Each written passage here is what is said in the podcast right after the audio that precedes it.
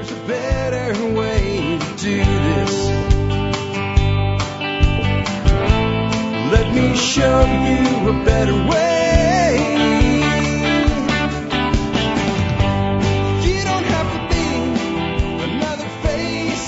Hi, folks. This is Jack Spirko with another edition of the Survival Podcast. As always, one man's view of the changing world, the changing times, and the things we can all do to live a better life if times get tough or even if they don't.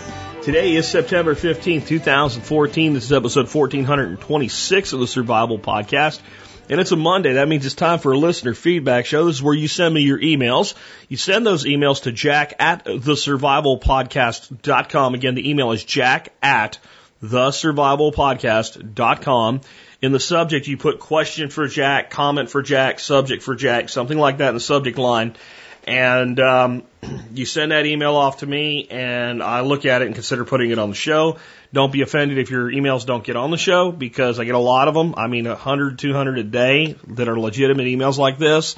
So I can only get so many of them on the air. I do try to give you good variety though, and I do appreciate your submissions. And trust me, they're all read. And a lot of times, ones that don't necessarily get on the air actually shape future shows. So keep them coming. They are appreciated. I consider myself blessed. I feel like I have the largest research staff on planet Earth for a show like this. It's you guys, and thank you for all you guys do with sending me information for shows and off the cuff information as well. Remember also, a lot of times when things come in, if I don't get them on the air, I do put them out on Facebook and Twitter. So if you're not a subscriber there, you may want to be, and uh, you might learn about things that don't get on the air uh, things that usually do affect you or things that you can have an effect on. That's what I try to stick to. All right. Before we get into that, let's go ahead and take care of our sponsors. They do a lot to help take care of you. Sponsor of the day number one today, Sawtooth Tactical. Sawtooth Tactical specializes in providing you everything that you need to live that tactical lifestyle. Nestled in the Sawtooth wilderness of Idaho, that's why they're called Sawtooth and they are veteran owned and veteran operated. They're great people. They're wonderful to deal with. They are longtime supporters of the show. And if you can think of it and it's tactical, they probably have it there. SOE tactical gear, Magpul magazines, Maxpedition equipment, you name it, they've got it. Check them out today at sawtac.com. Next up today, bulkammo.com. Have you ever noticed when the gun grabbers try to grab a gun? and they come up with some new reason or some kind of new tragedy that a couple things happen and one is that ammo disappears off the shelf and goes up in price. That's a good reason that when it's highly available to buy it in bulk so that you can train and you know you have it. And when everybody's in frenzied buying, you don't have to be spending your money because you can rely on your stockpile. Remember, we talk about more than beans, bullets, and band-aids here at the Survival Podcast, but we also do talk about beans, bullets, and band-aids, specifically bullets. If you want to be an effective operator of your weapon, you need to train with it. You need to train with live ammo, and you need to have ammo laid up. Check it out today, bulkammo.com, lightning fast shipping, great pricing, and incredible selection. It's where I get my ammo. It's where I think you should too. bulkammo.com. Uh, next up today, I want to remind you guys about the Member Support Brigade. Both Sawtooth Tactical Bulk Ammo, many of our other sponsors, and a lot of other great providers do provide you discounts that will more than pay for your membership if you step up and support this show at $50 a year or $5 a month. Again, it's called the Member Support Brigade. For those that are not familiar with it, it's how I pay the bills around here. It is the uh, main way that we make a living off the Survival Podcast. We actually keep our sponsorship rates very, very low. Uh, some of our sponsors have barely ever had an, a rate increase, and they've been with us five years. Uh, even though we've you know reached a broader audience now, we try to stick with the people that uh, that came to the dance with us in the beginning. Uh, and we do that because we're member supported, and that lets me make my sponsorship relationships more uh, of something that's a service to the audience than the way I make my money. And, and that is through MSB. That's how that works. That's how it works out that way. Um, but again, Sawtooth Tactical and Bulk Ammo both give you discounts. You want to join the MSB, go to the survivalpitpodcast.com and click on members or the Member Support Brigade banner. You can see how to do that there. Military, law enforcement, and Peace Corps, active duty or prior service, and first responders like EMTs, paramedics, and firefighters. All of you do qualify for a discount. All you have to do is email me before you join, put service discount in the subject line, one or two sentences about your service. That's it. Just uh, send that email again, jack at the survivalpodcast.com. By the way, that's my real email. I don't have a special secret email. I don't have some employee in India that screens my email. All the email that comes to me, I see and read. Uh, not all of it gets responded to. It's just it's just physically impossible to do that. Some of it probably does get consumed by the spam monster, but doing things like putting service discount in the subject line, uh, question for Jack on the subject line, etc. Like I give you guys from time to time, make that happen less. On the MSB, I have a big announcement I put out on the blog last week, but for many of you that don't visit the blog frequently and you only listen to the show and then come by when you need to for one reason or another, uh, Bob Wells Nursery has joined the member support brigade. Bob is a great guy. I hit him up for a discount for you, and here's what I got 10% off everything at Bob Wells Nursery. 10%. If you're putting in two trees, I can understand that maybe it's not super exciting, but it's still a discount on a great product.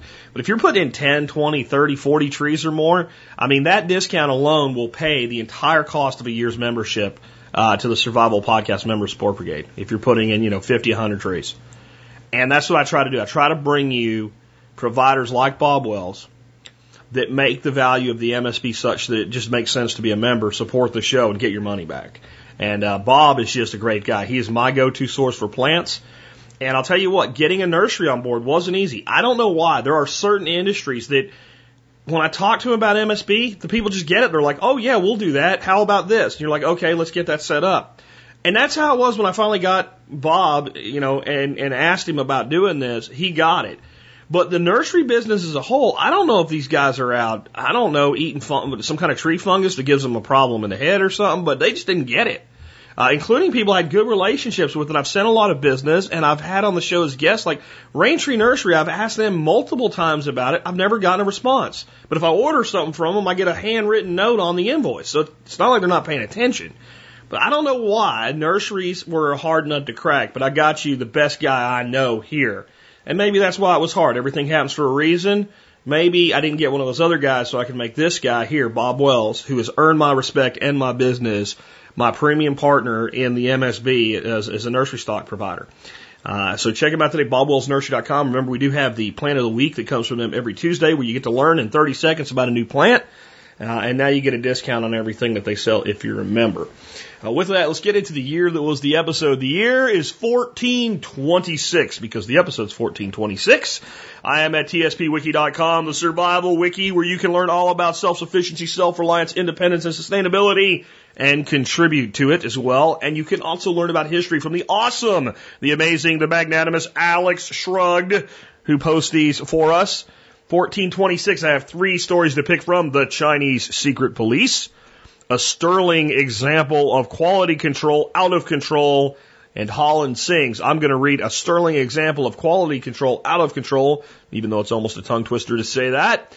Uh, and you can read about the Chinese secret police, which involves eunuchs, or Holland singing by going to tspwiki.com and looking at the year 1426. There'll be a link in the show notes. A sterling example of quality control out of control. I did it three times, but not back to back. All right. The Hanseatic League or Fellowship League has been a means of protecting German shipping through the Baltic Sea and establishing good commerce laws. As their power has grown, they've been able to impose quality control standards over the preservation of fish for shipping. One Englishman even suggested the word sterling, as in pound sterling, was a contraction of Easterling which was the name given to these Baltic merchants, but it seems unlikely. The fellowship fleet has grown so powerful they are now threatening the Nordic countries. A war is just getting started. My take by Alex Shrugged. The Fellowship League is looking a lot like pirates. They've just about worn out their welcome. They came up with standards that people needed to do business and they enforced those standards, but they couldn't leave it at that. Venice is making the same mistake right now. They're acting more like mobsters than merchants as they corner the salt trade in the Mediterranean, but they are going to tangle with the Ottomans, and it is going to hurt them. And I just would say to you guys, this is an example of that when whenever someone gets power, they use their power to acquire more power.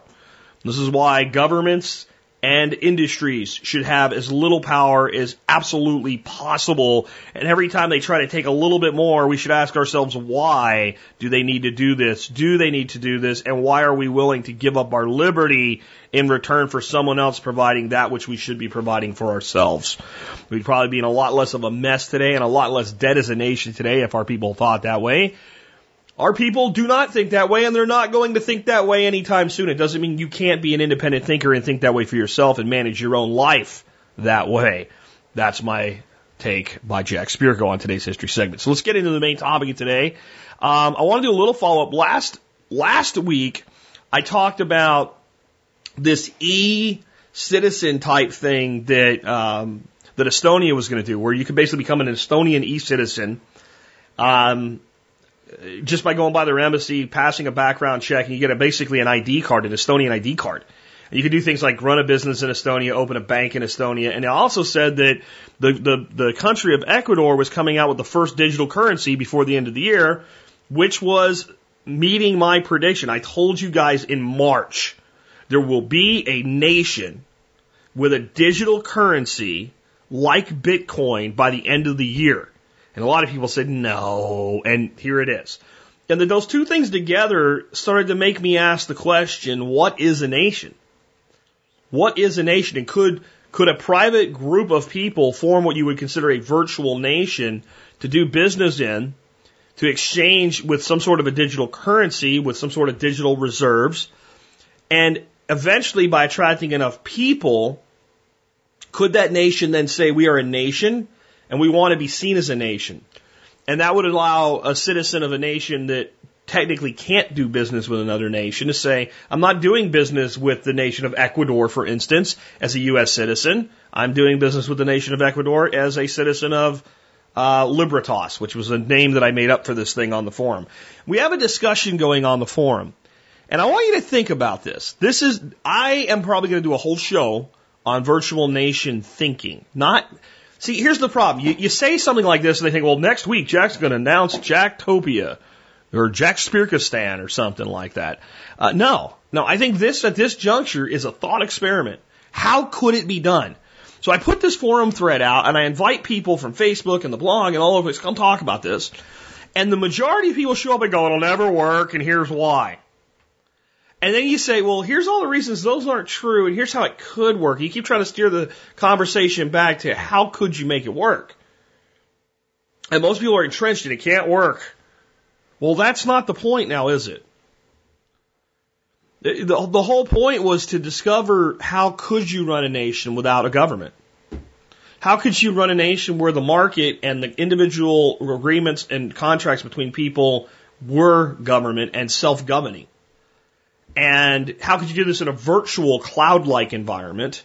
Well, the governments of the world will never allow it. Well, who said we were going to ask their permission to do it?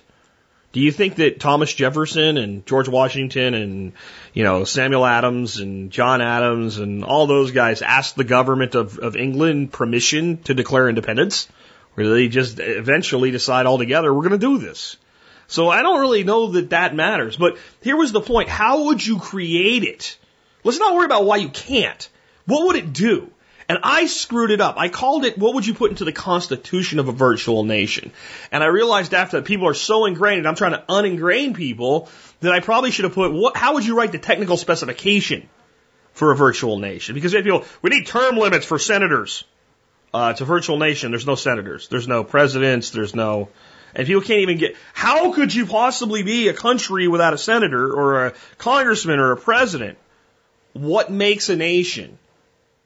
Is the common ideals of people that choose to do business with each other. Is that it? Or is it a government that forces people to do the shit they tell them to do? Which one makes a nation? I think both kind of do in our modern world.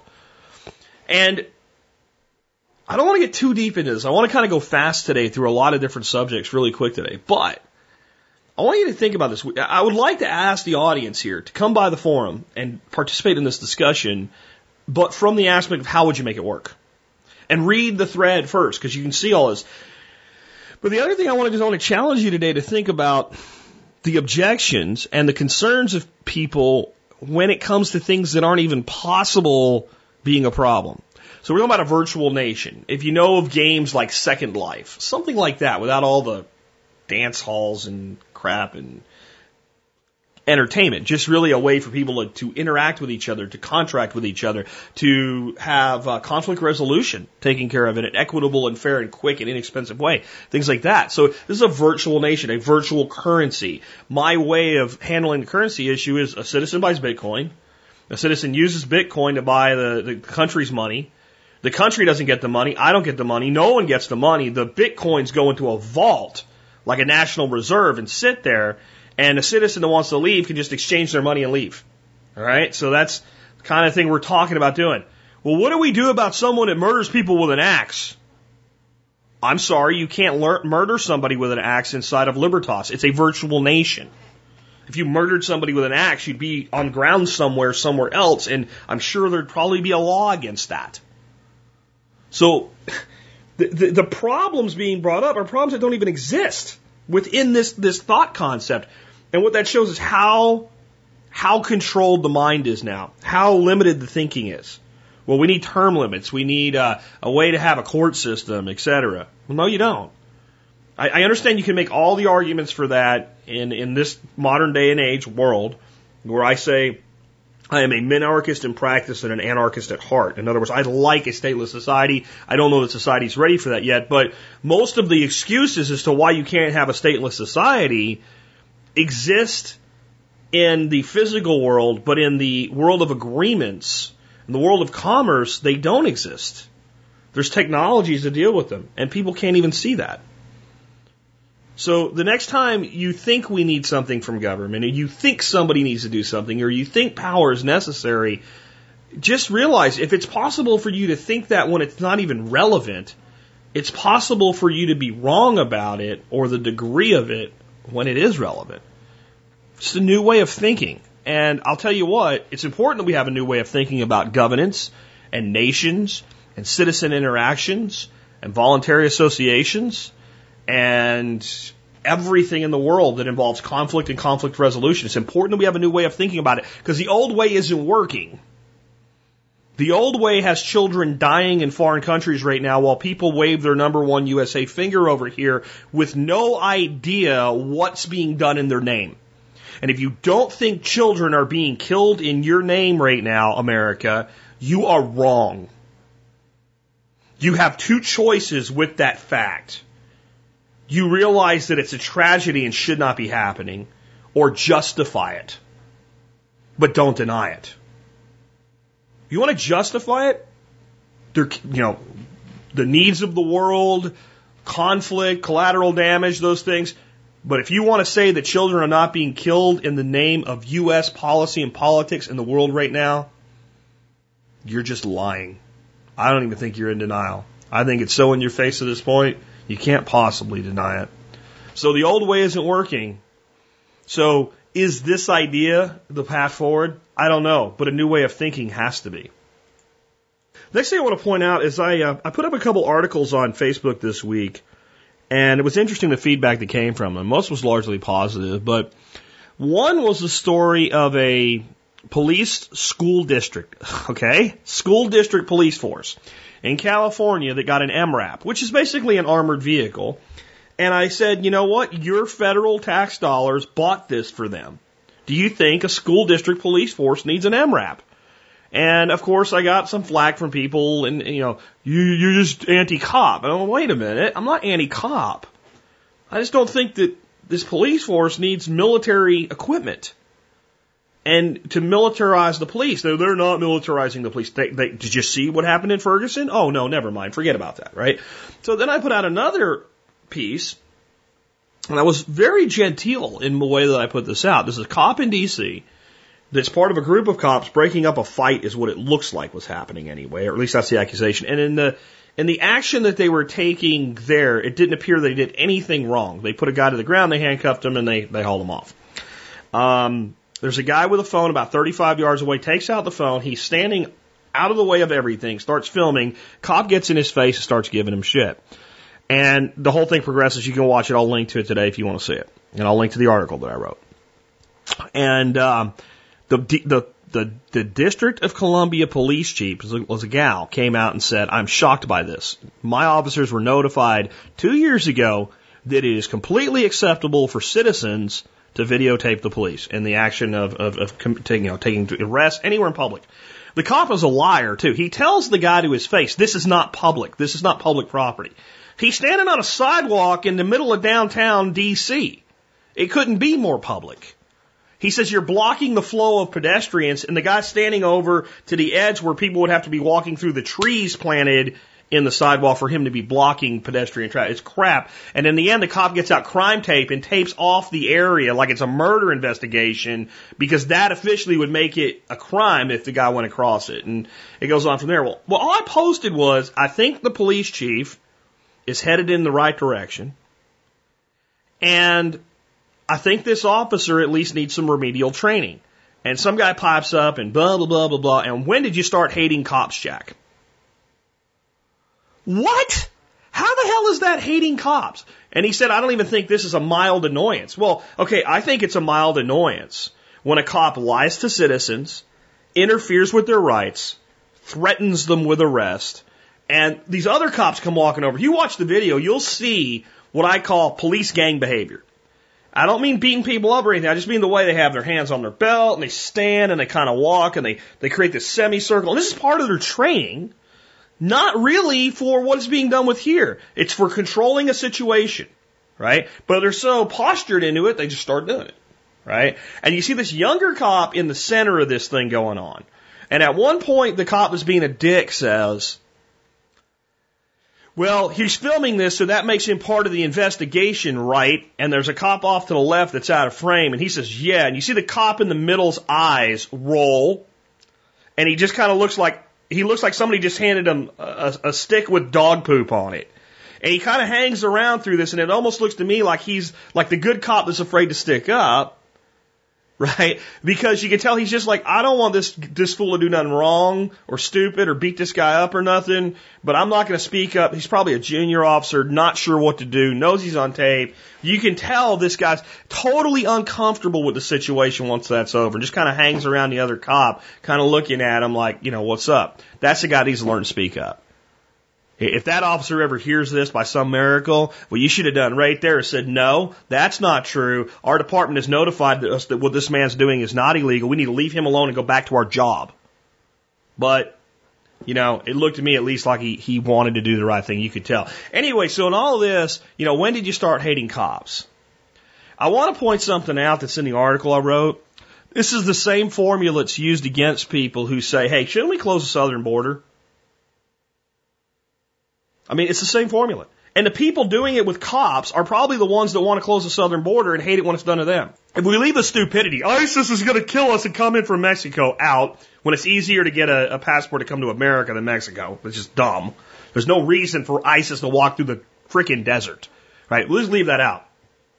Because that's, that's how we further divide people, right? That's putting that stupidity into the mind of the person that wants the border closed.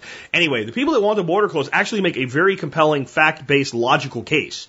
We have people coming here illegally, which means they're breaking the law, period. They are coming here and some of them are ending up in gangs, which is true and provable and adding to our crime rates. And our government is so stupid that we are paying people that are here illegally government benefits when our country is already over $17 trillion in debt and broke. We should stop this. Okay, now that is the, that is a case, no matter how you feel about immigration, because building a wall on the southern border is not my solution. But that is a case that is based in fact, and it is very difficult to refute with facts that those things are occurring. So what does the liberal say to the conservative who has gone out of his way to be absolutely clear? I am not being racist. I'm not against Mexicans. I'm not against Hispanics. I don't hate brown people. I just want the law of the land enforced and I am for immigration. I'm just not for illegal immigration. You're a racist. You hate brown people. You, I mean, everything the person says they're not and everything the person clearly articulates is ignored. Hater, hater, racist, hater. You don't like brown people. You're a hater. You're a racist. You're anti-immigrant. Our whole country was founded by immigrants. You're anti-immigrant. You're anti-American. It's just stupid. Right? Well, when, when somebody says, hey, look, this cop abused this citizen's right and something should be done, and people go, you're a cop basher, you're a cop hater. Same formula. Wake up, America. Quit being stupid. Let's go on to another one. Oh, real quick before we move on from that, somebody posted an article. I can't believe you spent all this time. Didn't you just tell us to turn this crap off and focus on the things that we can actually do some about? Um, I said to turn off the news. I didn't say not to pay attention to private citizens standing up for their rights and chronicling the abuse of law enforcement on private citizens because that is working and that is worth doing and that does have an effect. And I was asked, well, you know, why don't you point out cops that are doing a good job? Well, I'm not going to point out a freaking teacher or an auto body mechanic or uh, any accountant that just does a good job. I point out people when they do exceptional jobs. And in this case, I'll point to law enforcement when they do the right thing to correct what's wrong. I don't need to have cop of the week. That was a suggestion. I mean, cop of the week. There's enough hero worship of police and law enforcement and soldiers out there. I don't need to add to it. But I will recognize law enforcement officers that fix this kind of thing. And that is an example that this type of, of video uh, activism by our citizens is working. One is a guy named Chief Brown. Chief Brown is the Dallas Police Department's police chief. I actually met the man one time, and he told me that it is this type of activism as to why he has his job today. His reputation got him the job because Dallas knew they needed to do something about it. This is a man who has fired officers on Twitter and just on September 11th put out a tweet that said, I have fired officers for turning off their dash cameras. Just to remind the public, that's who I am. Uh, this guy's stellar, but he said five years before I got the job, my reputation would have prevented me from getting the job. So it does work. It does work. Anyway, with that, let's go on to the next one. First question today is kind of a agriculture permaculture one. It says it's from Blake. It says, should I be concerned about monocultured rootstock? I am planning on purchasing the trees I need for my original quarter acre uh, orchard. When they expand, I plan to buy rootstocks and graft. I know I'll have different rootstocks for, say, apples versus cherries, uh, but is that enough? Do I need to get a few different apple rootstocks, for example? Thanks, Blake. And the answer is it depends. It really depends. It's not a bad idea to probably use choose at least two rootstocks. The main reason is if you're doing grafted trees anyway, one of the biggest things you do with rootstocks is the, is the resistance and prevention of certain diseases. There are diseases that can attack a tree from the top down, so to speak, but the majority of, the diseases that are really bad for trees long term actually enter through the root system. Uh, most of your funguses and blights and things like that enter through the root system, or if they are things that are you know hit, hit the leaves from above, they, they they don't tend to usually completely take the tree out, uh, kind of go away the next season type of thing. A lot of things that once they get in that root system, especially blights uh, and rots and cankers and things like that, it's it's game over for that tree. It's not if the tree's going to die, it's when. And that tree may never produce worth a damn again. And it is now a vector of the disease and, and capable of spreading it to others. So usually it needs to be taken out.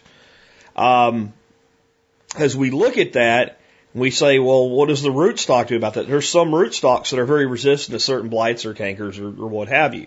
So by selecting the rootstock that's resistant to the, the condition, that's the most likely to occur where you're at, you're you're creating a, a, resistance to that no matter what you're grafting to the top of the roots. Okay, so that's why we do that. The other big thing we do with rootstocks is we can help control the size of the tree. There's dwarfing rootstocks, which are smaller rootstocks that make a smaller tree. I'm not a fan. Uh, I used to be. I'm not anymore. The more I've learned about this and the more I've paid attention to what people doing good work are doing, I've come to the conclusion that your larger rootstocks, your full size rootstocks are the best. And if you want a small tree, just prune it and train it and don't let it get big. And you'll have a much more resistant and longer lived tree if you do that.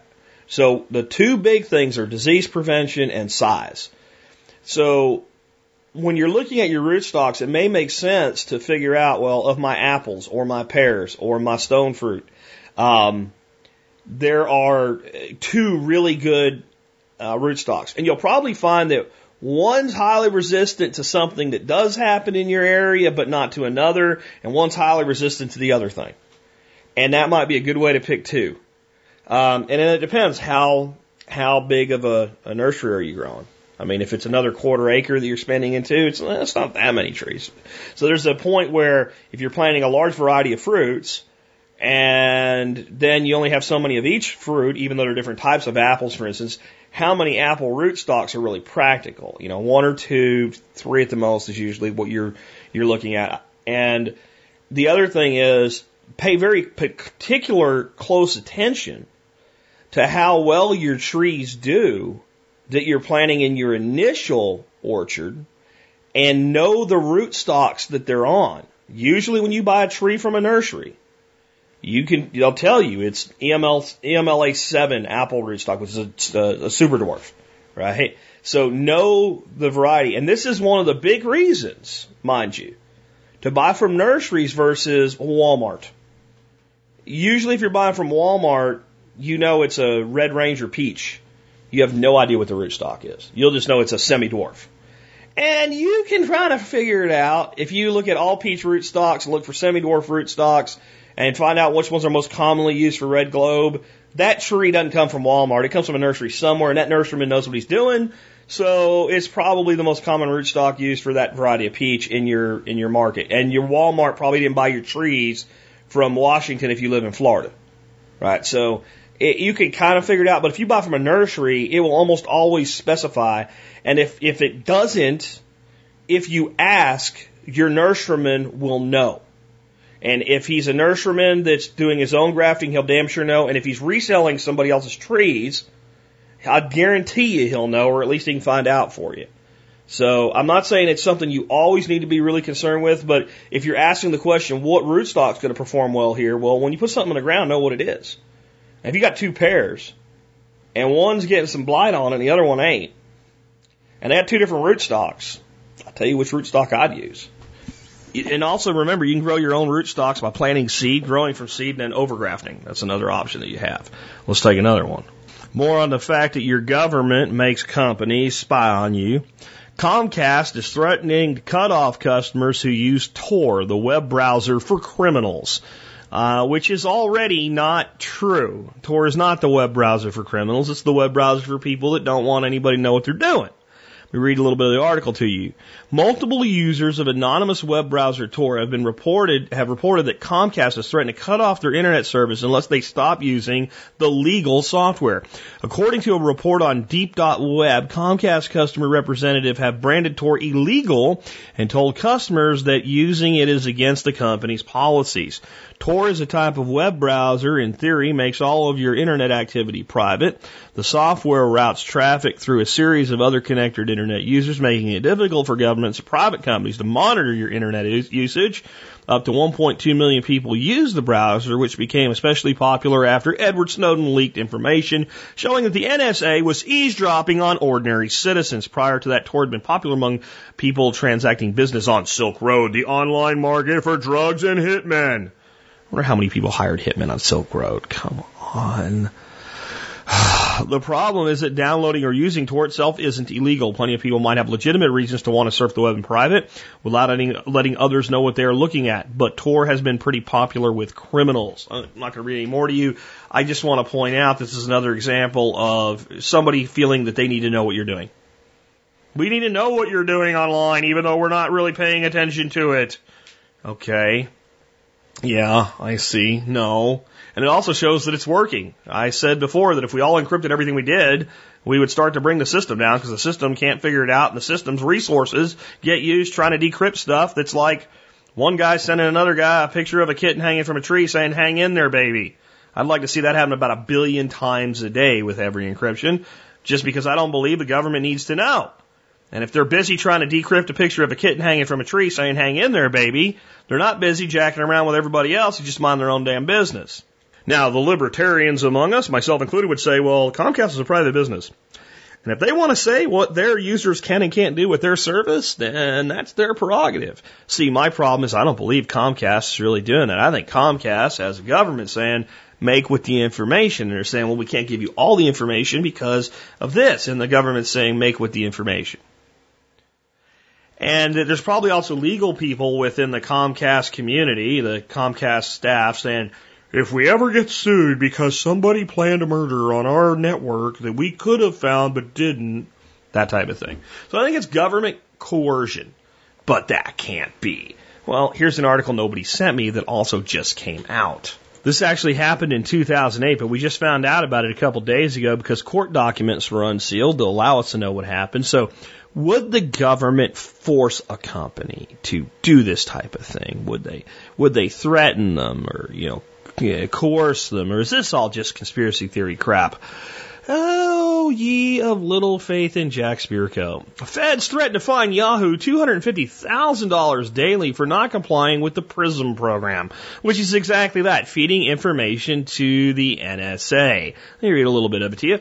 A secret and scrappy court battle that Yahoo launched to resist the NSA's PRISM spy program came to an end in 2008 after the feds threatened the internet giant with a massive $250,000 a day fine if it didn't comply, and a court ruled that Yahoo's arguments for resisting had no merit.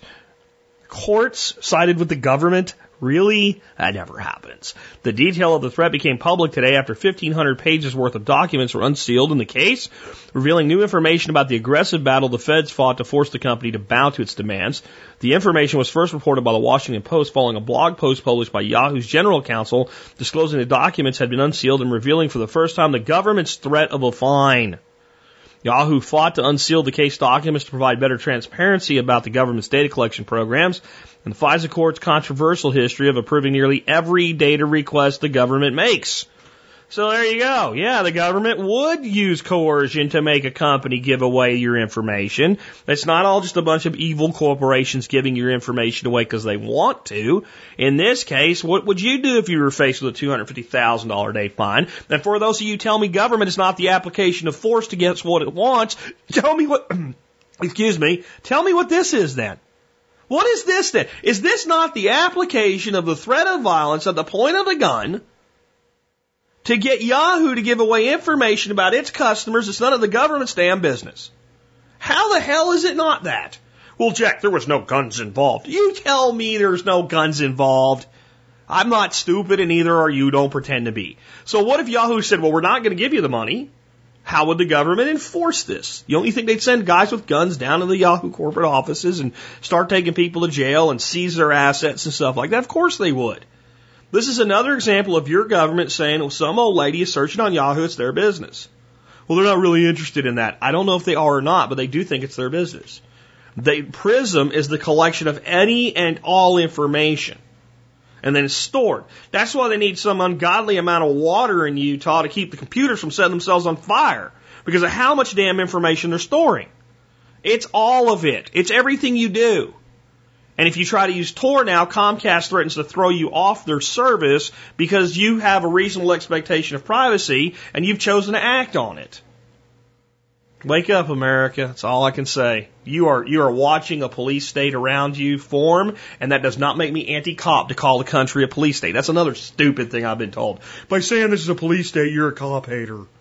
No, I don't want a police state. I want police to do their jobs, and I want the state to do a minimal job, and I want everybody out of my face. When you have people looking at your emails to your Aunt Betty, you're living in a police state. When you have a school district driving around in an MRAP, you're living in a police state. Again, wake up, America. Um, when your children in your school systems are forced to have their fingerprints taken and use a fingerprint to get their lunch so that their dietary habits can become part of a computer database, um, you're living in a police state. Um, fortunately, we're not quite there yet in America, you want to bet we're not heading there because we already do have this control of the student's diet and telling parents things like you can't send your kid to school with lunch and, and your children will eat what we say. But this is this is the 1984 style thing that we're heading for. If we continue to just go, oh, quit being a cop hater. It's a cop hater because you said police state. God mind numbingly stupid. And this is what mind numbingly stupid will bring you soon if you keep this up. Stourbridge, England. A school is implementing a biometric system to better track what students are eating each day. The Express and Star report students at Red Hill School in Stourbridge, England will be fingerprinted in an attempt to reduce lunch lines and monitor pupils' diets. The system requires pupils to press a finger against a machine which converts the print into biometric data. This can be used to identify the individual pupil's accounts. Head teacher Stephen Dunster wrote to parents, We are aiming to have a cashless system throughout the school. The catering system is better for parents because they don't have to provide children with lunch money every morning. From our perspective, it's far more efficient as it reduces waiting times. We will also be able to monitor what children are buying and make sure they're eating a healthy diet. So it's the school's responsibility to see to what your child eats, not yours. Um, it's this to this level is not happening in America yet, but it's on the way, and you can see it happening in school districts all over the country. Uh, the only thing that's missing from here is the fingerprint thing. This type of control has already been enacted. Parents have already received threatening letters from their schools because they sent their kid to school with a Lunchable or something like that instead of eating the state's mandated food. Okay? So this is where my new reform thing on the school systems is. Instead of having a jack rant, parents, one more reason to get your kids out of public education however you can. And let's move on. Next one I want to share for you is uh, just a comment on the blog. I don't have a lot to say about it. It speaks for itself from Brent in uh, Prince, Prince Edward Island up in Canada, who's a longtime listener to the show and always has a lot of great input for us. Um, and here's what he says. I, I had uh, the episode we put out called Turn Off the Freaking News, which was not don't pay attention to citizens uh, working for their rights. It was turn off the freaking mainstream news. And uh, this is what Brent said in a comment on that episode. The clock does not care if you are productive or not. It just moves along. An old friend of mine had a theory as to why time seems to go faster as one gets older. It was loosely based on this. As a child or six of seven, summer vacation seemed to go on forever. Two months to someone who has lived 84 months is 2% of their life. At 51, two months is 0.3% of one's life. When I hear it, I develop a sense of urgency, even if it involves planting one thing in the garden, stacking one more piece of wood for the winter, or visiting a friend who I have not seen in a while. It is very powerful. Dead is forever. Tick tock, tick tock. I was driving with my neighbor a month or so ago to drop off our chickens for slaughter. It was a beautiful summer evening, and the song on the radio was Seals and Crofts. We may never pass this way again. Um, that's just beautiful. To some, it might be frightening, but to those who are living their life because they really want to live their life, I think it's beautiful. Thank you, Brent, for, share, uh, Brent, for sharing that. And folks, take those words to heart we may never indeed pass this way again. In the interest of keeping things moving along, I decided to move the uh, Monday prepper scenario into the middle of the show, so we're going to do that now. Uh, I have been doing conflicted Mondays, reading from the conflicted card game, and I decided to maybe play around for a while with instead of using end of the world scenarios to using more relevant real world scenarios that we actually prepare for every day and that people go through every day. Here was last Monday's prepper scenario. Today you walk into work, you get called in HR, you're fired. There's no severance, there is only what your state pays in unemployment at your current status. You call your spouse to break the bad news on the way home. They tell you the same thing just happened to them. What do you do now? So both of you lost your jobs. All you have is whatever unemployment there is if you qualify for it, and uh, you're kind of stuck where you are. And I've been doing with these scenarios, this is what I would do. And of course, the answer to what I would do is that can't happen. I work for myself. I have my own business, so it doesn't apply to me. So it's not fair for me to answer it that way, is it? I look at it this way. If, if survival podcasts went under, if I woke up tomorrow and my income, for whatever reason, from Survival Podcast was cut off, uh, in a lot of ways, I'm worse off than the person had a job uh, initially because I don't have, you know, uh, any kind of uh, unemployment compensation or something like that. I'm a self-employed individual. Uh, it's, it's, it'd be a tough situation to bear. And my wife doesn't have a job. Right? She works with me, but she's not really employed by the business. So I would just be sitting where I am with the money that we have saved. So we have plenty of money saved and we could continue to pay all our bills. And that's what we would do. I would immediately begin the building of a new business. I don't know exactly what I would do. I'll tell you what I would do first. Uh, that night, I would go out to the deep freezer and pull out two of the best steaks that we have and I would pop a bottle of a really good white wine, even though it doesn't go with steak because my wife prefers white wine.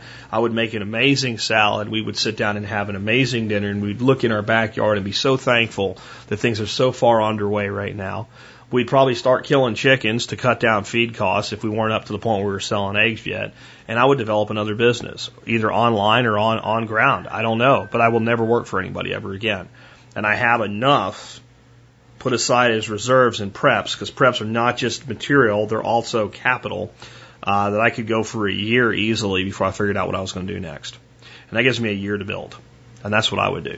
Today's prepper scenario is a little more uh, inclusive because this could happen to anybody. I will say this if you do not have a spouse or children, you can answer today's prepper scenario in the comments without accounting for them because it, that part does not apply to you. If you do have a spouse and children or a spouse or children, then that part of today's scenario applies to you. Here it is. There's a knock on your door and it's a sheriff deputy or local police officer. He tells you there's a chemical spill just up the road and mandatory evacuation has just been ordered. It's about 8 p.m. Your spouse is in the shower. Your kids are in PJs in front of the TV. The threat is real and you understand and you know you have to comply with the order to evacuate. The officer doesn't know how long it will last. He says likely at least a week and you need to move now. 10 minutes to get out tops. What do you do? The evacuation area is relatively small, only about a mile in diameter. So you got 10 minutes to get your shit and get out. You're going to be gone at least a week, maybe more. You don't know. You're not allowed back in until whatever's going on is over. You don't know what's going to happen while you're gone, and you got to get out now. And it's not, not just some cop being a bully. You look at the guy's face and you know he's serious. This is dangerous, and for your family's safety, you need to comply. You're going to comply. You got 10 minutes. Describe your bug out procedure. Anyway, I think that's one that could happen to any single one of us. Any single day of the year, something could happen. Truck rolls over or something like that. It's really dangerous. And one reason or another, you got to leave for at least a week. You weren't planning on it. It wasn't a storm. What do you do? Comment in the comment section. I'll give you my response to this next week in a new scenario next Monday as well. Every once in a while, I get asked what I would call a loaded question by a listener. Loaded questions aren't always bad. A loaded question is simply a question that the person asking the question knows the answer to and uh, doesn't know if you know the answer to it. That's loaded. It could be for good or bad. This was the loaded question I got. And uh, I don't think it was actually an intentionally loaded question. Um, in fact, I think it's because I didn't read it well that it appeared to be a loaded question. It came from Christopher. Christopher said, "Do crepe myrtles have any herbal use?" And if I had read the little thing that was kind of separated from a phone or something on the bottom, there was a link, and if I'd have clicked it, I would have known the answer was yes. Um, it wasn't really a question; it was more of a statement. Hey, look at this. And I said, none that I know of. Be sure love the white ones, though. And uh, he said, "Here's the link she found. Sorry, should have sent it earlier. Have a nice Sunday, uh, Christopher." So I get on this this page and I, I look this up, and I had no idea. Um, ben, Banaba, aka crepe myrtle, uh, is on a blog, and uh, I think it's called Omega Prepping. Um, let me read you the article. One of the holy grails of preparedness is self-sufficiency in controlling blood sugar in people with diabetes. I've seen many indigenous, uh, ingenious ideas on how to keep insulin cold without refrigeration. Some ideas are lowering your supply into a well or keeping it in a stream of cool water. The best refrigeration idea I've seen is to have solar panel and a battery, 12 volt ice maker, and a good cooler. Basically have a solar powered refrigerator. These ideas are great, but what if access to insulin or other medication is beyond what you may have on hand? That inspired me to see if insulin is available in any natural re- reproducible sources. In that search, I stumbled upon an herb known as Banaba. According to the research I did, it is used largely in the Philippines and Japan to treat diabetes. Of course, my first thought was this is obviously too good to be true. So I hit up WebMD and RxList because if they say it lowers blood sugar, then it probably lowers blood sugar. Well, they say it isn't, quote, confirmed to lower blood sugar, but if you take blood sugar medication, they warn you to use caution because if you consume it, it could lower your blood pressure to dangerous levels. Yeah, sort of a screwy way to say it works without having to be held to any liability. The biggest surprise to me was that the Latin name Lagerstroemia indica is a name of is the same as crepe myrtle that blankets the South. Yes, you heard me right. Crepe myrtle, the tree in every parking lot, churchyard, and median strip in South Carolina. Uh, and then she goes on to describe how to make tea from the leaves, and I'll put a link in the show notes to this and how to make a decoction for a stronger use truly in a medicinal environment where you're without insulin in a grid down scenario for a long time, and then a bunch of links. And I thought that was really cool. Uh, my view is a lot of this stuff that's supposedly going to help with di- diabetes in a grid down scenario is it, it may or may not work, but at least you know. But if a plant actually helps to lower blood sugar levels, then it's actually very useful in helping to stay healthy and control your your uh, your insulin response levels for normal people on a daily basis. Um, the biggest reason that we have obesity in the United States of America is not the consumption of fat; it's the consumption of sugar. Any farmer that's growing animals knows this. If I want to grow a young animal fast to a large body size, I feed it protein. And if I want to put fat on that animal, I, I reduce the protein and I up the sugar, the carbohydrates. And that's why if you just look at a layer, uh, uh, not a layer formula, a poultry mix formula, you see a high protein in, in the, in the grower, and then you see a higher sugar content in the, in the finisher, because it puts fat on. So if a gentle herbal tea can be used that helps to moderate blood sugar, and I think this is something I don't know a ton about you, and I'm advising caution here in playing around with this. But if it has a moderate effect on the lowering of blood sugar, it's probably good for, for basic health and weight management. From crepe myrtle, which was always a plant that I thought that looks really pretty, but it doesn't do anything except attract some bees. So now you know, and now I know, and I know that the loaded question wasn't a no loaded question. I just didn't pay attention well enough.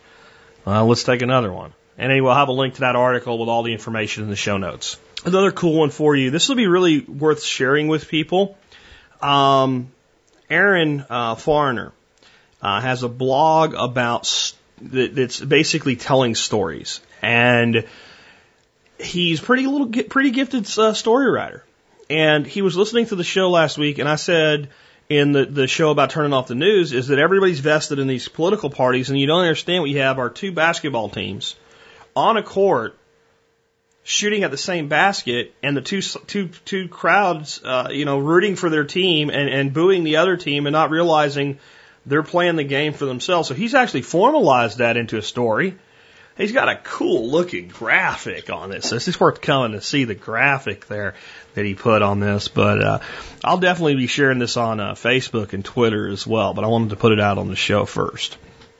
So I'm gonna read the story to you again. It's by Aaron Farner and it's called America's Big Game, and it's available at aaforringer.com.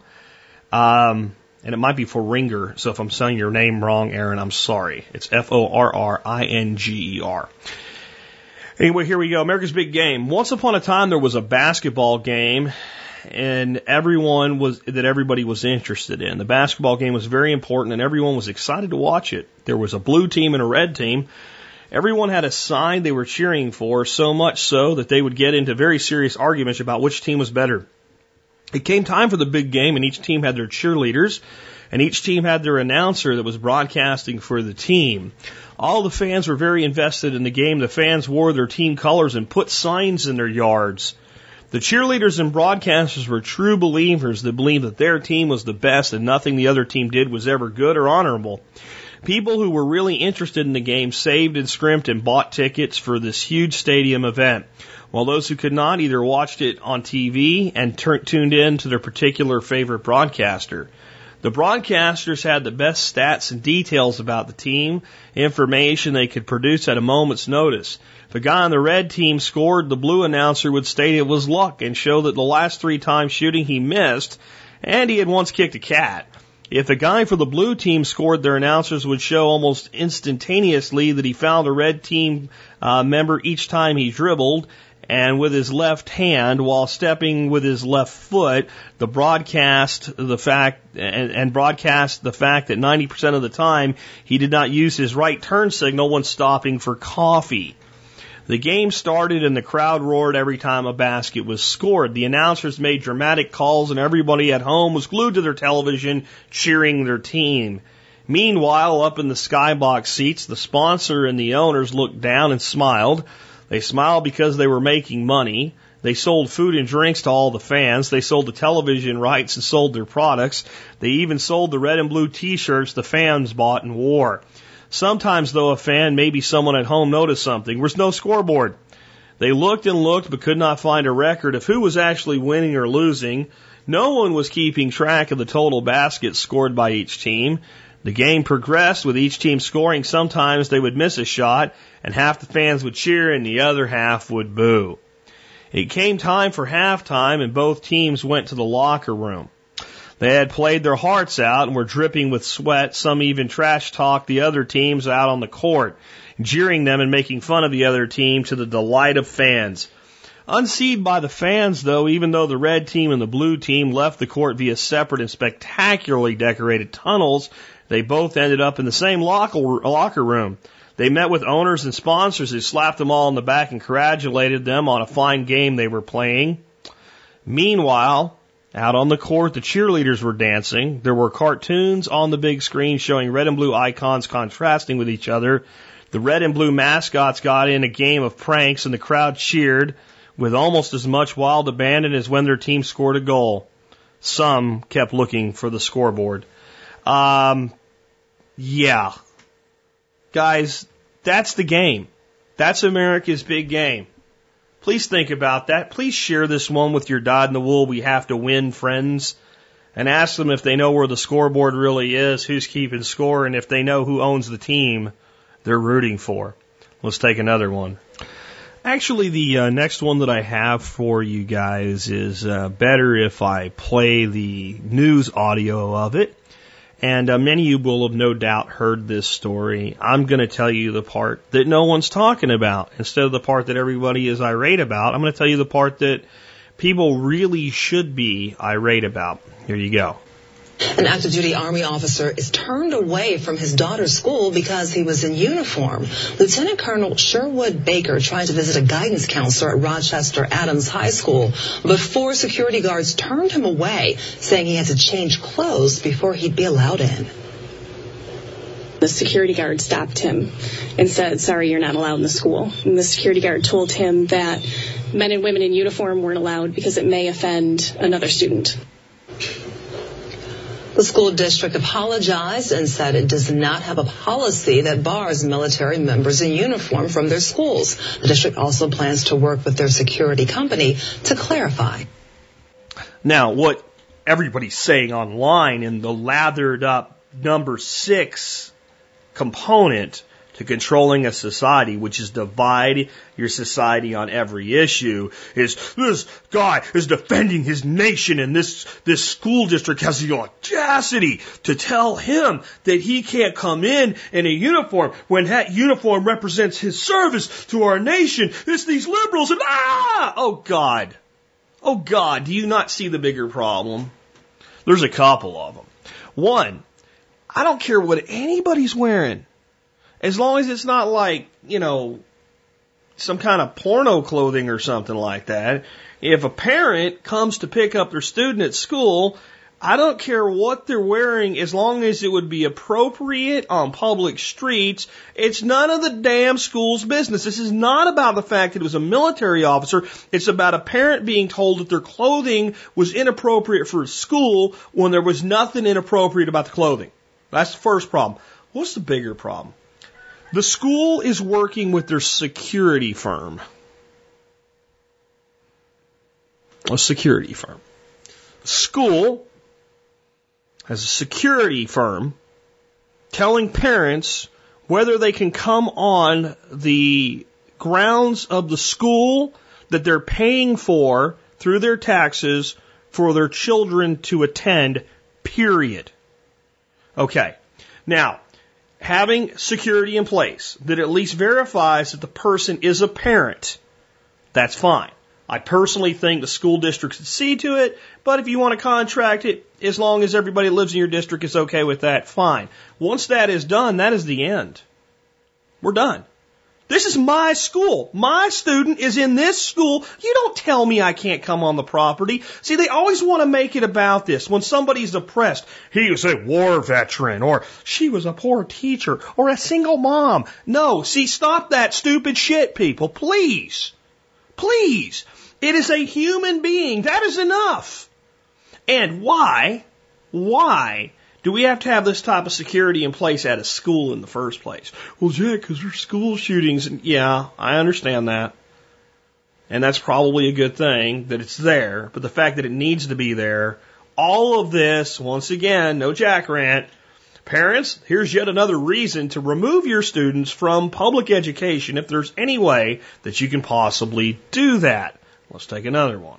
Actually, I got to add to that because the biggest problem I got so keyed up on, I kind of glossed over. There's a bigger problem than any of the ones I brought up.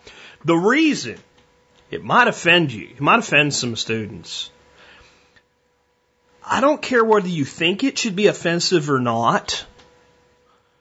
We now live in a society where people think they have a right to not be offended, and our institutions that we are paying for are making decisions based on that fact. America you do not have a right to not be offended. You do not have a right to say that people cannot do things you find offensive. Okay? You don't. You don't, you don't, you don't.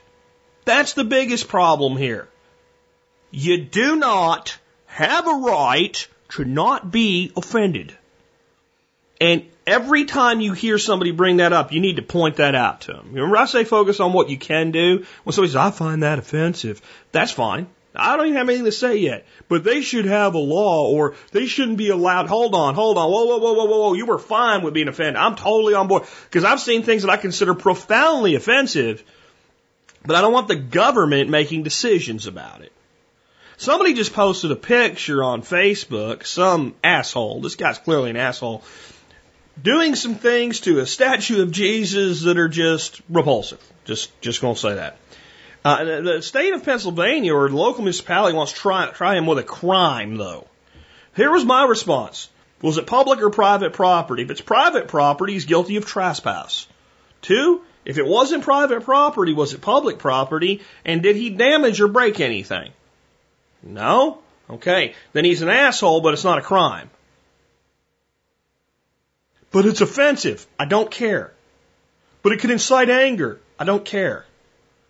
I don't care. We control how we react to what other people do.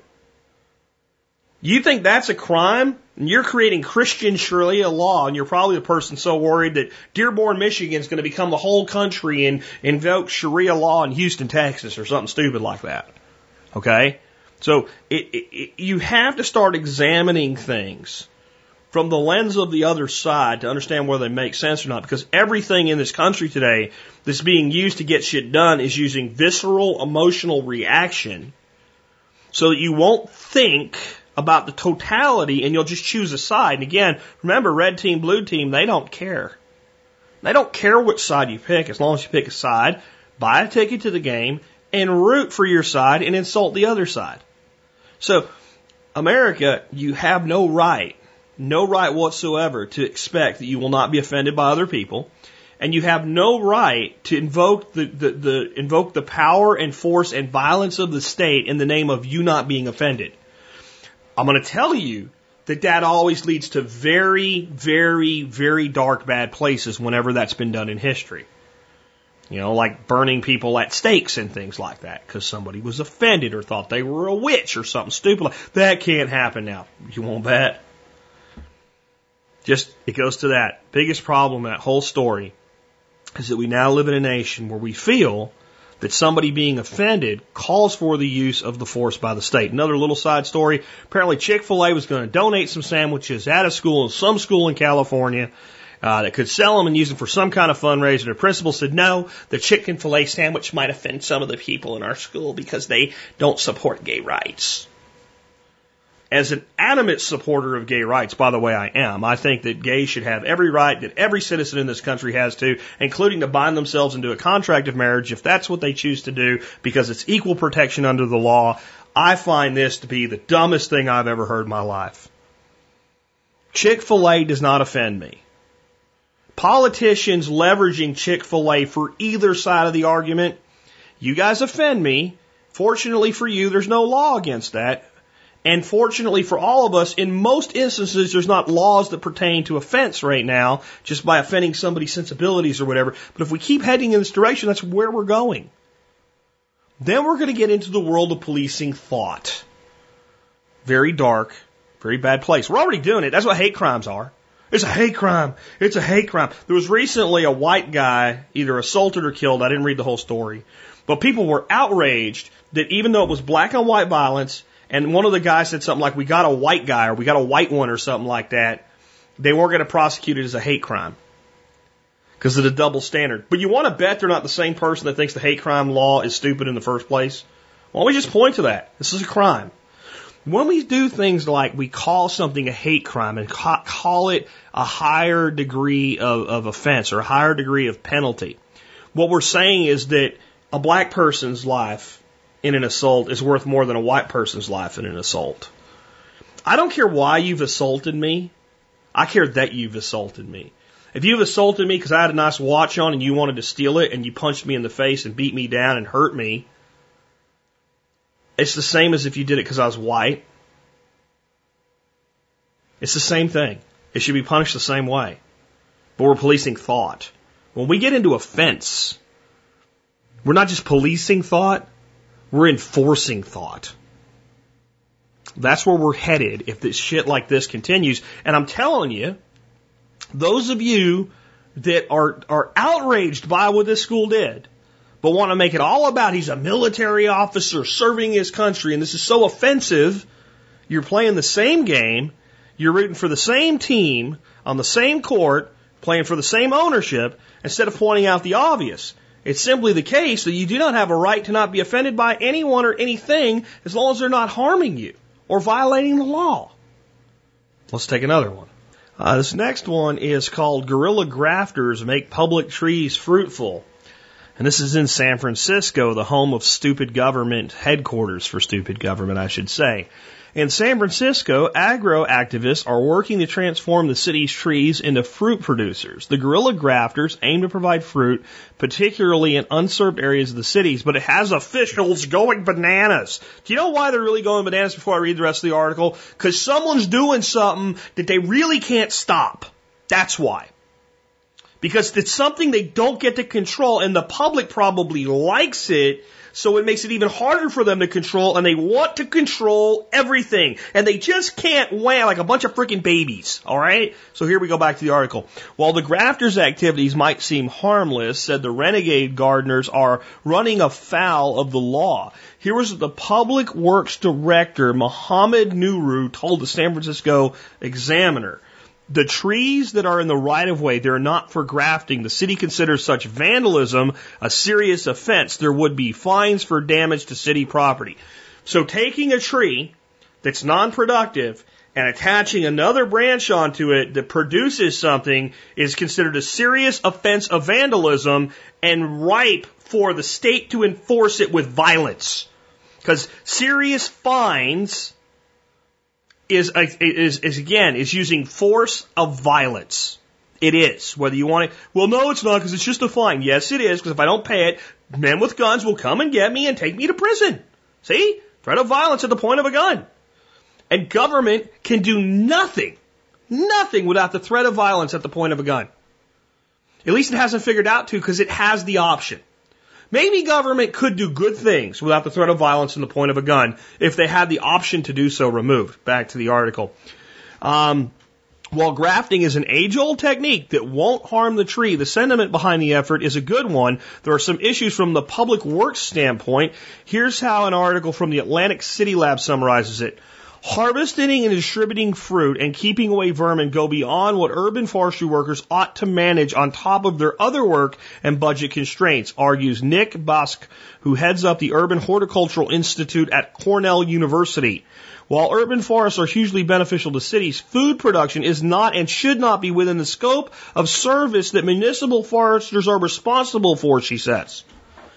So it's okay for the government to take your money without your consent and plant trees without your consent on property that they own and fund with the money they took from you without your consent.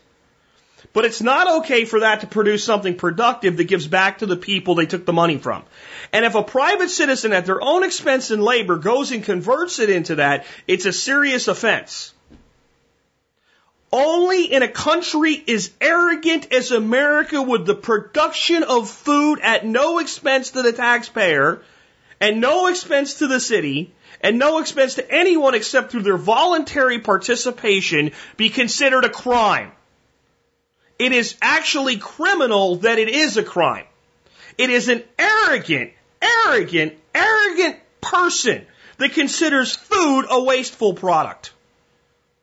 That's what they're saying. It's basically this food is garbage. It attracts animals and people, and it, it, it falls on the ground, and it, oh, it's a problem. The arrogance, the arrogance of a people that consider the production of food at no additional real cost and only through the voluntary participation of citizens who choose to do so is one of the most height of arrogance things ever stated anywhere in the world, and the people doing it are honestly too stupid to know that. Urban forestry? Urban forestry, a, a, a line of fruitless pear trees going down a sidewalk is, according to Cornell University, urban forestry. It's not urban forestry, it's lollipop bullshit tree planting. And you got people here, there's a video you can watch of how they do this, going in and saying, all we have to do is take a limb from this pear tree here and cut it like this and stick it on there and wrap it up and it will produce pears. And then people that live here can eat it. That's a problem and a serious offense that should face fines. Arrogant, arrogant, arrogant, arrogant nation. The very fact that we are using public resources to grow trees that produce nothing is arrogant in of itself. In a nation where even one citizen goes hungry and public money is spent to grow something that doesn't produce food, when something that looks the exact same could produce food, already arrogant. But when your fellow citizens take upon themselves the responsibility and the initiative to produce food and you call it a crime, a serious offense that must be met with the threat of violence of the state, the arrogance is beyond belief. And I wonder how this man will feel or this lady will feel if ever they are to go hungry and watch and look at sterile trees up and down our city streets, in our public spaces, on our school property, our parks. I think people need not be hungry if we simply use the resource that was there. Again, the state uses the threat of violence to seize money from its citizens without their consent, to provide resources to plant trees without their consent, to produce nothing. And when a citizen steps in and says we'll make it productive, it's considered a crime, vandalism, and a serious offense that requires more force of the state. What country do we live in? America. How arrogant have we as a people become? Let's take another one. The next one's pretty interesting. The, the, the Turn Off the News podcast must have really resonated with a lot of people because, boy, have I gotten a lot of feedback from it, and uh, almost none of it was negative, which is unusual. Usually, if I put out a show that gets a lot of sentiment, a lot of feedback, there's at least a good 5% of it that's, that's, that's harsh on it or negative on it. And I just haven't seen that this time. Uh, this one comes from Billy, and Billy says, Hi, Jack. I recently heard your podcast about turning off the news for two weeks to see how you do. You're correct. The world is still turning around, and I'm doing fine. My question to you, though, is this. On days when I do want to listen to the news, whether it be on radio, podcast, etc., where do you find that you hear the news that is most aligned with the truth and can be beneficial? As I work, I typically listen to podcasts or local talk radio channels I love, but it's more and more local type information. TV for world news still report, requires things like, uh, still reports things like Joan Rivers. What if I really want the news? Thanks, Jack. Well, here's the thing. This is what, and I've gotten in hot water for this one before, but it's, the, it's just the truth. There is no one on planet Earth reporting anything without an agenda. Okay? Including me. When I put my information together and deliver it to you, I have an agenda. My agenda happens to be to cause you to think critically for yourself and analyze the issues. But it is an agenda. And the agenda is to lead people toward liberty. And that means I'm going to select what I talk about based on that agenda. And that's probably as pure as it gets. That's as close to no agenda as you're going to find, and it's still written and riddled with an agenda. I'm just honest about it. And the more you can tell that a person has an agenda is the more that they profess to be fair and balanced, right?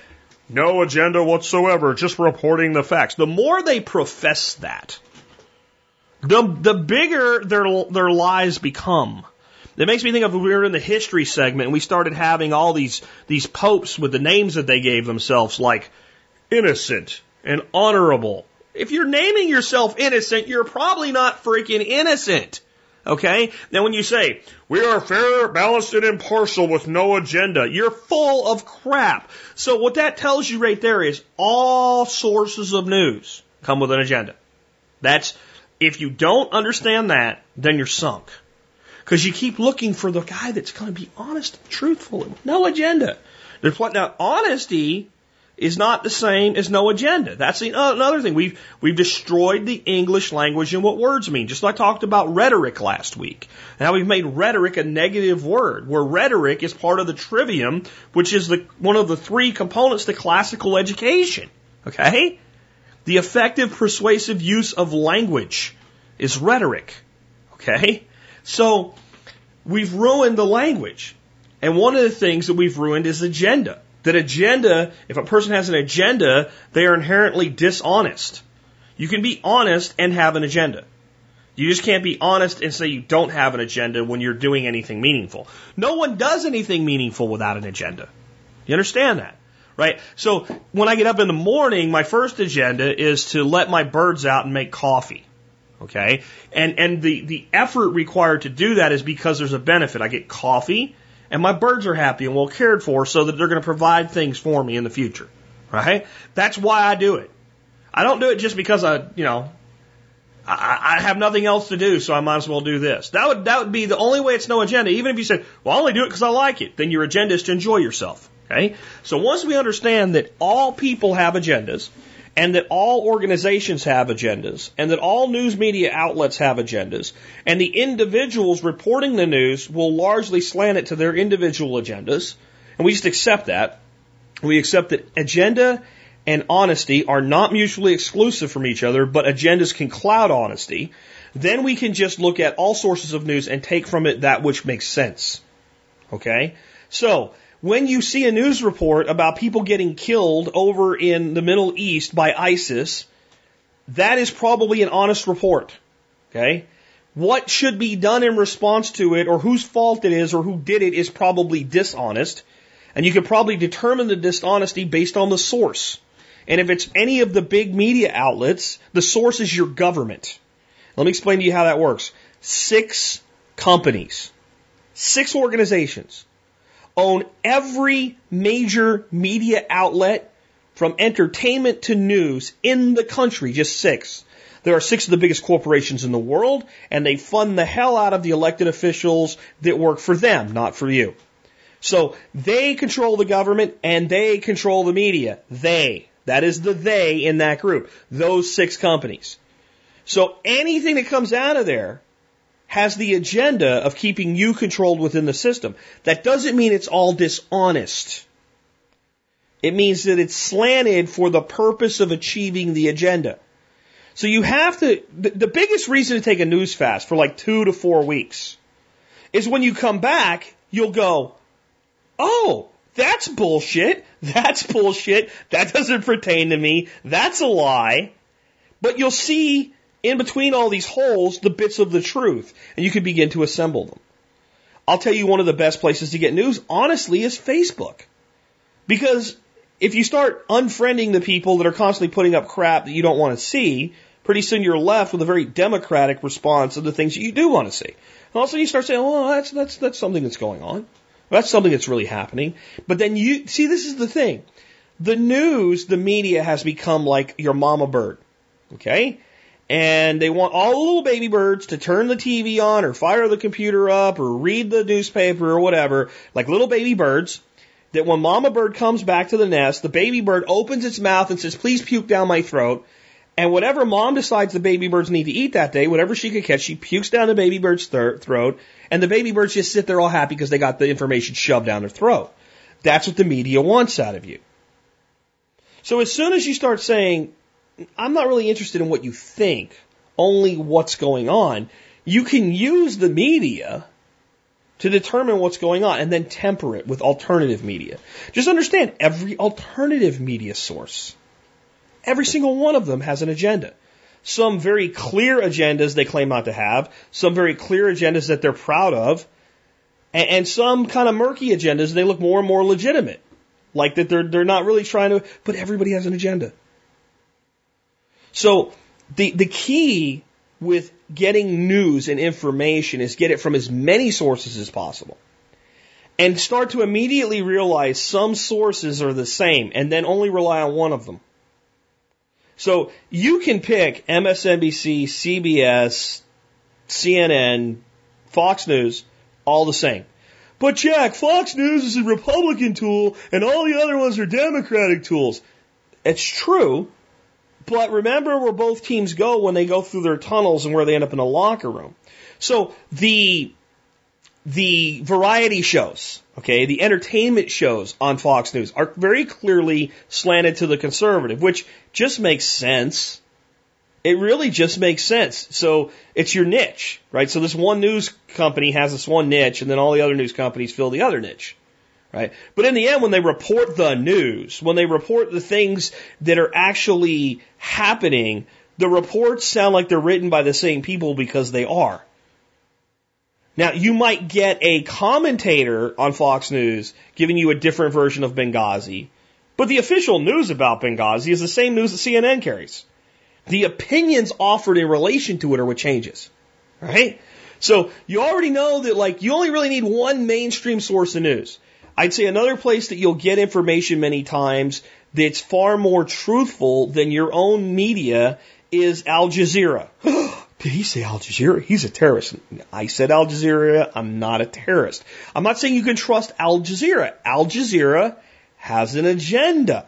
But when the agenda that they have is counter to the agenda that these other people have, uh huh, that means that they'll point to the counterpoint. So now you get point and counterpoint. You can start to identify it for yourself. Another media agency that many times is more honest than the U.S. news is Russia Today, RT.com. And if you look at what Russia Today is saying, what Al Jazeera is saying, what the United States is saying, you'll generally find that none of them are really telling the complete truth or story, but the three can be combined together, okay, to ferret out what the most likely reality is. Especially if we add to it commentations by bloggers and things like that. But in the end, what do we have to do? We have to develop a really finely tuned bullshit filter. Okay? Someone somewhere is killing someone else somewhere in the world. Does this really apply to me? In many instances, no. I can have empathy for the, the, the victim, but no. My government says that they have a solution. Do I trust my government with their solution? No. I don't care if it's a Republican saying it's a good idea or a Democrat.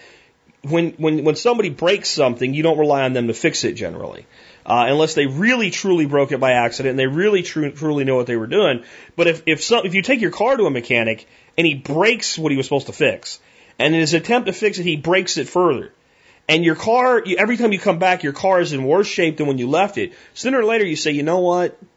You're not qualified to do this work anymore. You're fired. I'll tow my truck to someone that knows how to fix it. Okay? When you look at our government's behavior in the Middle East, they have not fixed anything. They have made everything worse in every way conceivable, including Libya and toppling Gaddafi's government. Oh, Gaddafi was a bad guy. Don't you know that? Even Ronald Reagan knew that, you dummy. I'm not saying Gaddafi was a good guy. You know, I, am really not. Um, I mean, the very fact that he was a politician kind of takes away the probability that's the case, right? Uh, I'm not saying the guy wasn't a dictator or a murderer. I am saying this. Before the U.S. got involved with moderate rebels in Libya and helped topple the evil dictatorial Gaddafi government, um, the highest standard of living in Africa, the, the nation with the highest standard of living in northern Africa was with a doubt, out of doubt Libya. The highest standard of living. Has, has the media ever told you this? No. But it's true the citizens of Libya were treated in a large part like citizens of Alaska with oil revenues redistributed to members of the public because the government held the oil reserves and took a portion of it and distributed it and, and things like housing were provided and a gift provided to a couple when they got married a financial gift i think it's 40 grand like to get started here's Am I saying that's how we should run a country? No, but I'm saying it ain't like that now. It's worse. If you were a Libyan citizen You were better off before the revolution, not after. Period. And we did that. And then all kinds of guns and money left Libya and went to Syria and are now in Iraq and in the hands of ISIS and ISIL. Okay? Now, what you're asking me to, to, to do is to tell you which news organization is going to tell you that. And the answer is there isn't one. But if you look at all the information and the work done by other people who've looked at all the information and researched it, you can find that out. You can find out all this crap about Benghazi and Ambassador Stevens and, oh my God, Obama just turned his back on this poor guy and let him die. Well, has anybody asked why? Has anybody thought to ask why? I mean, if you, if you, if you love Obama, what you say is it was, something they couldn't control. Was a horrible thing that happened. It's happened other times, and they're just being unfairly targeted, and this is wrong, and to, to villainize Clinton and, and Obama in this is just terrible and awful, awful, right? And if you villainize Clinton and Obama, it's really easy just to say they did it just to kill him. They didn't care. They just did it to be mean. They just did it because they're jerks. They just did it because they don't care. Okay, and both of those explanations are just mind-numbingly stupid.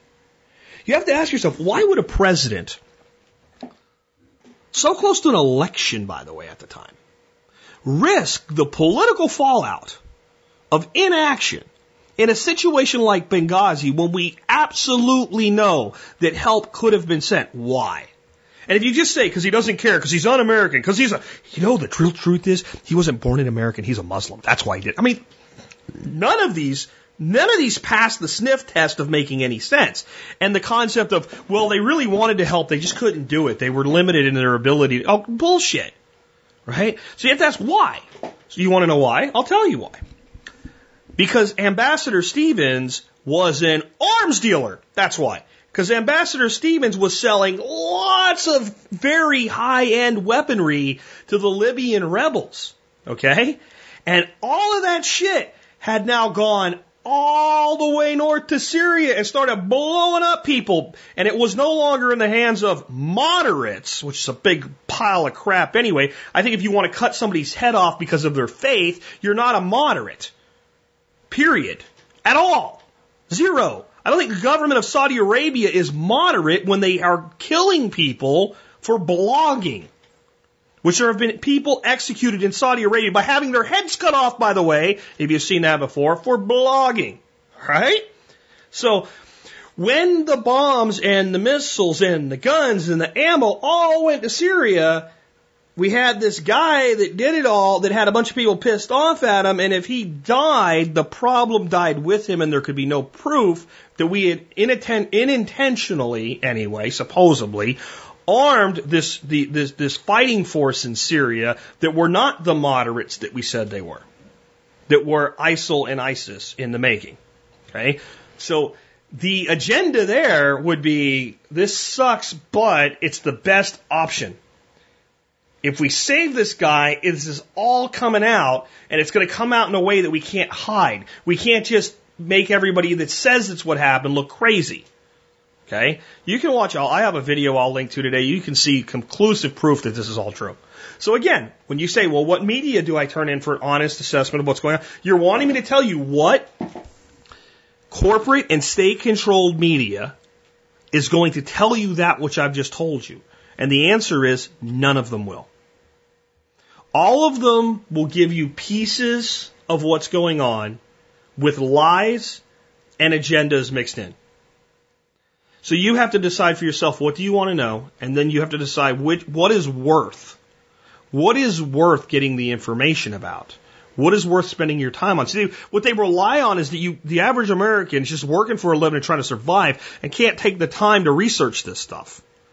That's why it's so important that we have citizen journalists now that are doing everything from blogging to video journalism to put all this together and explain all of this. And they all have agendas too. Some is, I want the truth to come out. But that doesn't mean that they're good at it. Some of them are so jaded or so conspiracy wrapped up that they'll have a perception bias that leads them to the wrong conclusion. So they will assemble the parts in a way that make a good case for what they're saying, but is riddled with holes if you're logical and all the way through it.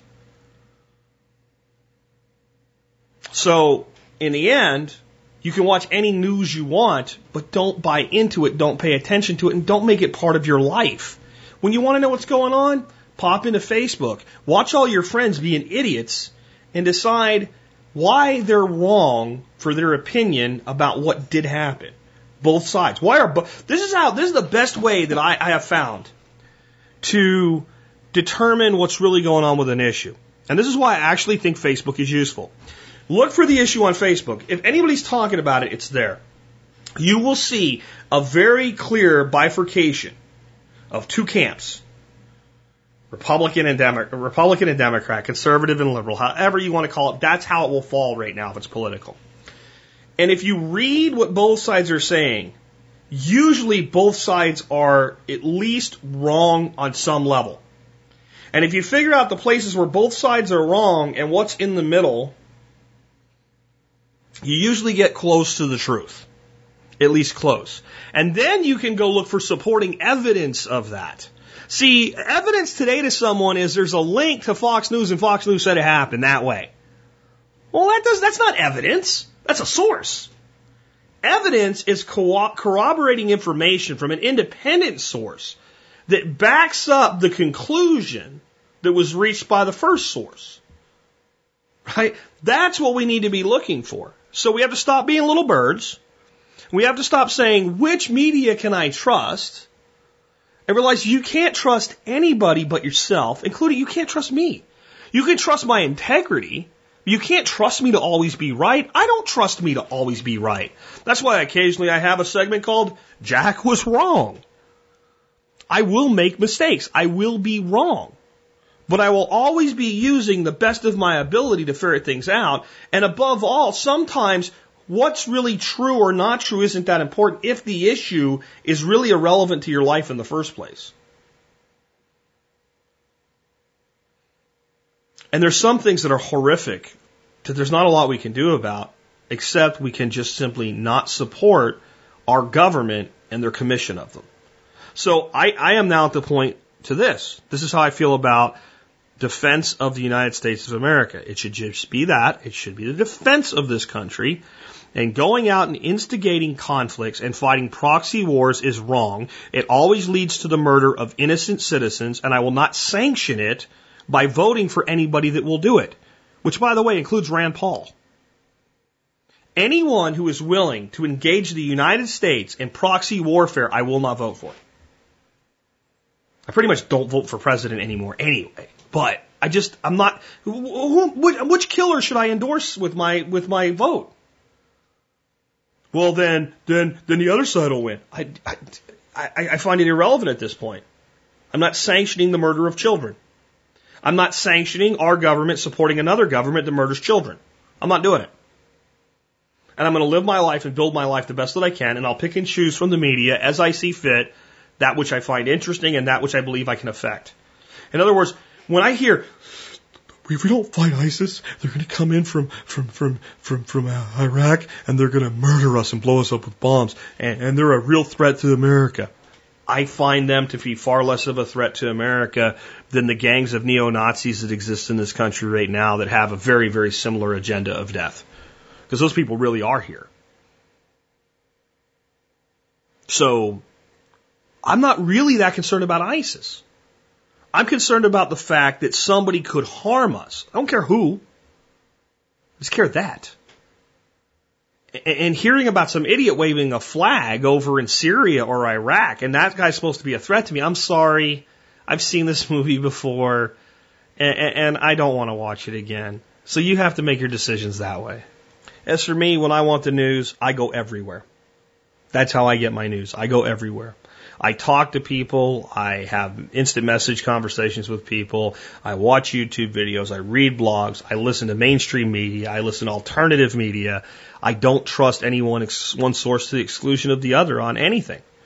Because the same organization that will lie to me about issue A will actually be the one that tells me the truth about issue B. It just doesn't work that way. Where do I go? I go everywhere. That's what I advise you to do too. And come here too. I will tell you the truth as I see it. I can commit that to you. I will not commit that I will never be wrong. I will not commit that I will never make a mistake. And I will not commit that I do not have an agenda. I absolutely have an agenda. It is to encourage you to think freely with critical analysis of the situation and to liberate your mind. And I definitely am telling you how to think. I am telling you how to think. The difference is I'm not telling you what to think. I'm telling you my opinion and giving you how you can deconstruct that opinion and form your own opinion for yourself. And if it doesn't match mine at the end, I am fine with that as long as you know why you believe, what you believe, and you don't believe it just because someone else said so. Never believe anything just because someone else said so. The last one is another question uh, that I got a lot, an awful lot, from the show last week where when I was talking about how to control a society, and I would often use the words they, they, they. And I, I sort of answered it a little bit today, but not really to the depth that it needs to be answered. So here's one of the many versions of this question that came in. This came in from uh, Digital CJ, uh, CJC uh, on uh, the blog. Jack, thanks for a great show today, but one question. Who exactly are these puppet masters? The they to whom you referred several times. Not only do they wield great power and influence, but they are incredibly patient and able to steer things over multiple generations in human history. It is a lot harder than I thought to keep from looking at the news and commentary sites all the time. Um, so who are they? When I say they are your masters, they control you.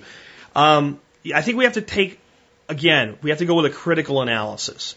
Um, if you go to one place, it's just the Rockefellers, and, and it's not that they're not part of this cabal, you know, they are, but you'll go to one place and it's all, they're all devil worshippers and uh, Bohemian Grove, ah! All right, so yeah, okay, wait a minute, that agenda is pretty clear. Uh, and you'll go other places and they'll say, it's just we, the people, and there is no they, and you know, well, that doesn't make any sense either. Uh, so if, if the, the prevailing opinions on the us and them factor are such that everybody's agenda seems to be up above the table to the point where we can see it. And none of it seems to really make sense that there could be like this new world he- order headquarters, like in a basement in Houston somewhere where all these guys meet to decide how the world works. There's things like the Bilderbergers, but even that, there's different people in it. None of this really seems to make sense who this they really is um, and who, how they got there and, and how they decide what they're going to do. If you really think about that, right? It's like the Ambassador Stevens thing. The, the versions are basically that it's all this, this group of people that have been together for centuries and they're the new world order and they're coming to get you now. They're on your porch right now, you know, raping your children as we speak. No, my child's right here. No, no, they're being raped. It's a hologram of your child. You know, like that's one version. The other version is it just doesn't exist. And, and you look at that and go, wait, this doesn't make sense. Now we have to deconstruct it.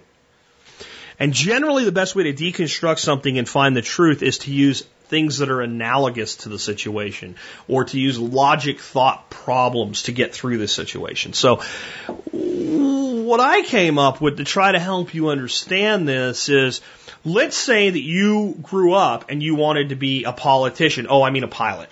Okay. Okay. You got the, you got the link right now. Okay. So you want to be a pilot. So you do all the things necessary to become a pilot. And in your naivety, you think as a pilot, I will fly loop de loops and do air shows and fly planes upside down and fly to the moon and I'll do this and I'll do that and I'll, I'll come skimming low over the ocean and all these wonderful things that you've seen uh, aerobatic things done in, in spectacular shows and in, in the mind of a child. But as you grow up, you learn about aeronautics and airplanes and you study and you take your classes and you solo and you get your all the credentials that are necessary to fly a plane for single engine and multiple engine, and then you know you get the ability to fly with cargo and people, and you're uh, a full-on pilot now. You you're qualified to do anything as a pilot, and and you you, you get into a 747, and you take off into the wild blue yonder, and you're flying the plane from Los Angeles to New York. And I say to you, why are you flying the plane the way that you're flying it? You're going to look at me like I have an elephant growing out of one ear and a donkey out of the other that are linked by the ass in the middle, by the way, and say to me, what the hell do you mean? And I'll go, why aren't you flying the plane to the moon? And you say, because this is a plane, it doesn't go to the moon. Why aren't we going backwards? This plane doesn't go backwards, it only goes forwards. That's how it works. Well, why aren't we flying this plane upside down? Because everybody will fall. This is not a plane to do that with. Just, well, I want to fly upside down. I want to go to the moon and I want to put the plane into the water, go underwater like a submarine. And you would say, okay, I know you're off your meds and all, whatever, but since we're here stuck on the plane together, I'll explain it to you as best I can. This is an airplane. It flies the way it was designed to fly. I am the pilot, therefore I must fly it within those rules. I am subject to those rules just like everybody else. I now fly a 747. When I started out, I flew little pissant planes. I've worked my way up to this position. And I have to fly the plane the way that it's designed to fly. If you wanted to go to the moon, you need a rocket. If you want to go in the water, you need a submarine.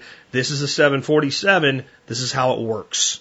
I just happen to be the guy in the pilot seat right now. And if I want the plane to get from Los Angeles to New York, I have to follow the rules of aeronautics that apply to this plane and the system and the airspace that we're traveling through and how I have to talk to the towers. And there's not just me flying this plane, by the way. If I take off and just take this plane to Canada, we're going to cause an international incident. There's all types of people that will get involved if I deviate from my course. And to deviate from the course even a little bit requires all types of approval. I'm in charge of this plane, but I'm in charge of getting it from Los Angeles to New York. That's my job. That's what I have to do.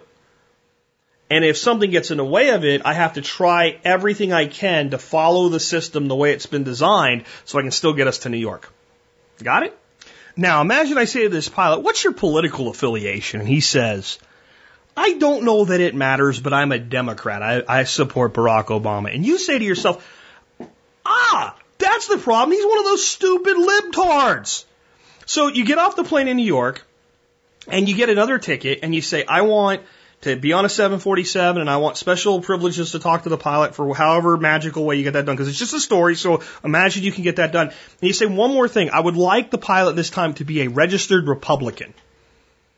And the, they, the airline in my magic story says, okay, no problem. So you get your Republican pilot. So you get in the plane and the pilot takes off and he calls the tower and he does all these things and you think this is exactly the way that the guy flew the plane up here. We're going back the same type. Everything's being done the same way. The controls are being used the same way. We're still going forward. We're not going underwater. We're not flying upside down. We're not going backwards. We're just headed back to Los Angeles. And you say to him, why are you flying the plane this way? Don't you think he's going to give you the same answers? Now, he might fly the plane a little bit more aggressively, uh, speed wise. He might react a little bit differently to turbulence than the other pilot. They'll both have a system of procedures, but there's a judgment component that comes in there. But in the end, they're going to fly the plane the way the plane was designed to be flown. Now, this is where we have to be careful because there's too much of a belief system that this new world order is all designed exactly the way they want it. If it was all designed exactly the way they wanted it, they'd have everything they want already, and they don't. So we know that it wasn't perfectly designed. Unlike the airplane that had a team of engineers pour over every single rivet and design it perfectly, and the flight patterns that we fly are meticulously controlled by the, the, the, the organizations that do that. And the radar that's used was meticulously, unlike that, the political systems that we have today in America and elsewhere were not perfectly designed that way. They were kind of haphazardly slapped together. When our government was formed, they put a constitution together. They said, let's look at everything everybody's screwed up and try to do that better, and then let's make concessions to the things that we can't change yet and let's do the best we can. And we slap this piece of paper together to form a government to give us legitimacy to rebel against the English. And the remnant of that, our Constitution, is what we have today. The Constitution is not perfect. If you think it is, then you want government to have way too much power. Because the Constitution, as written originally, gave way too much power to government. That's why many people were far more comfortable with the Articles of Confederation. Okay? But one way or another, we have this Constitution and it formed this government. Now, whether we want to accept this or not, that government was formed at a time when some things that we take for granted today didn't exist. There were no computers. Okay? There, there was no automobile. There really weren't any real trains the way we think of them today yet. Um, so communications were much different. The fact that a person would grow up in Georgia and never step foot in New York was very, very likely or that they would never even step foot out of the, the, the colony or the state of Georgia was very, very possible. Um, getting a message from America to Europe took months, not seconds. There was no photography. They had people like early in the Civil War, many years later, as photography started to show up. Before that, there were people hired to draw pictures for newspapers because there was no cameras. There were no, there was no gasoline. There was no internet. So we had a system that was bombarded with technological developments and innovation, some good, some bad. We have a constitution written to control an army at a time when people used cannons and muskets, and we now live in a time when people have cruise missiles and nuclear bombs. And we've had that for a very long time. This isn't to say that the Constitution is good or bad, or needs to be amended or anything. It's just, just this is just it. This is what is. And in time, multiple columns have grown up around our system of government and other governments throughout the world. And they've created this, in our case, neo-fascist state. A, a system whereby through contributions to get people elected, which is an old formula reapplied in a new way, industry has more say in government than the people that cast the votes. Okay? If you could find someone in this system at a top level, a president, a senator, okay, a corporate CEO of a very big mega corporation, a CEO, corporate CEO of a very big bank, the actual owners of the banks, the top people of the Federal Reserve, all of these people that are the them, and you said to them, why do you run things the way that you do? They'd say, because that's how it works. They is whoever is in these positions of power at any given time and they're flying the plane the way the plane was designed to be flown. The reason that you control a society by dividing it, by convincing it that there's an enemy, by putting it in a state of fear to get the things that you want done, done, is because right now that's how the system works.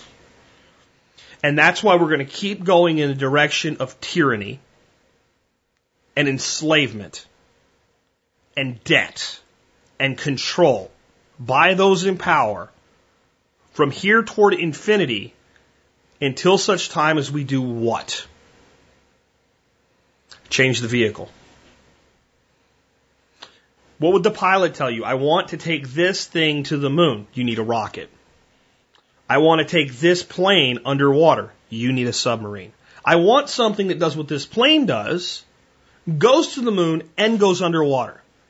You need to invent a new vehicle then. You need to create a new system. The system will not change until it is obsoleted.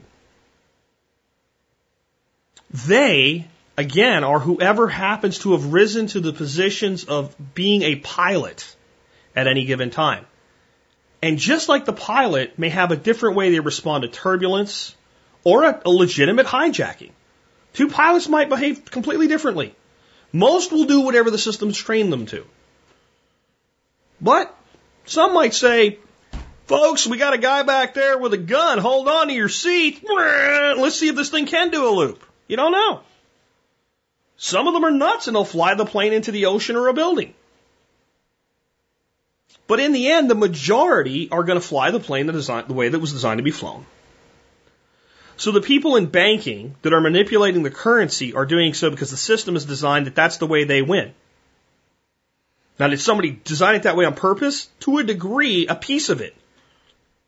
But just like the pilot says, I can't just go to British Columbia. There's air traffic control all the way along here. I have a file to flight plan. There's other people that have a say in this. Technically, I could, but the consequences to me are severe. I wouldn't be a pilot anymore. I have to go to New York where I put my flight plan in for. If I don't want to fly 747s anymore, maybe I can get a job flying cargo planes or something like that, but I have to get the plane to where I'm going. Then I can step off of it. And if he's gotten to the point where you're flying the, the, the, the easiest plane to fly, with the most accolades from people for doing it, with the lowest risk and the highest paycheck that you're capable of getting to, you might just want to stay in that plane for the rest of your life. Term limits. And there you go. There you go. That's why. And that's who they are.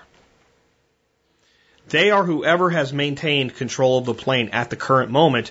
And even if they change, it won't. Because it can't under the current situation that we find ourselves in.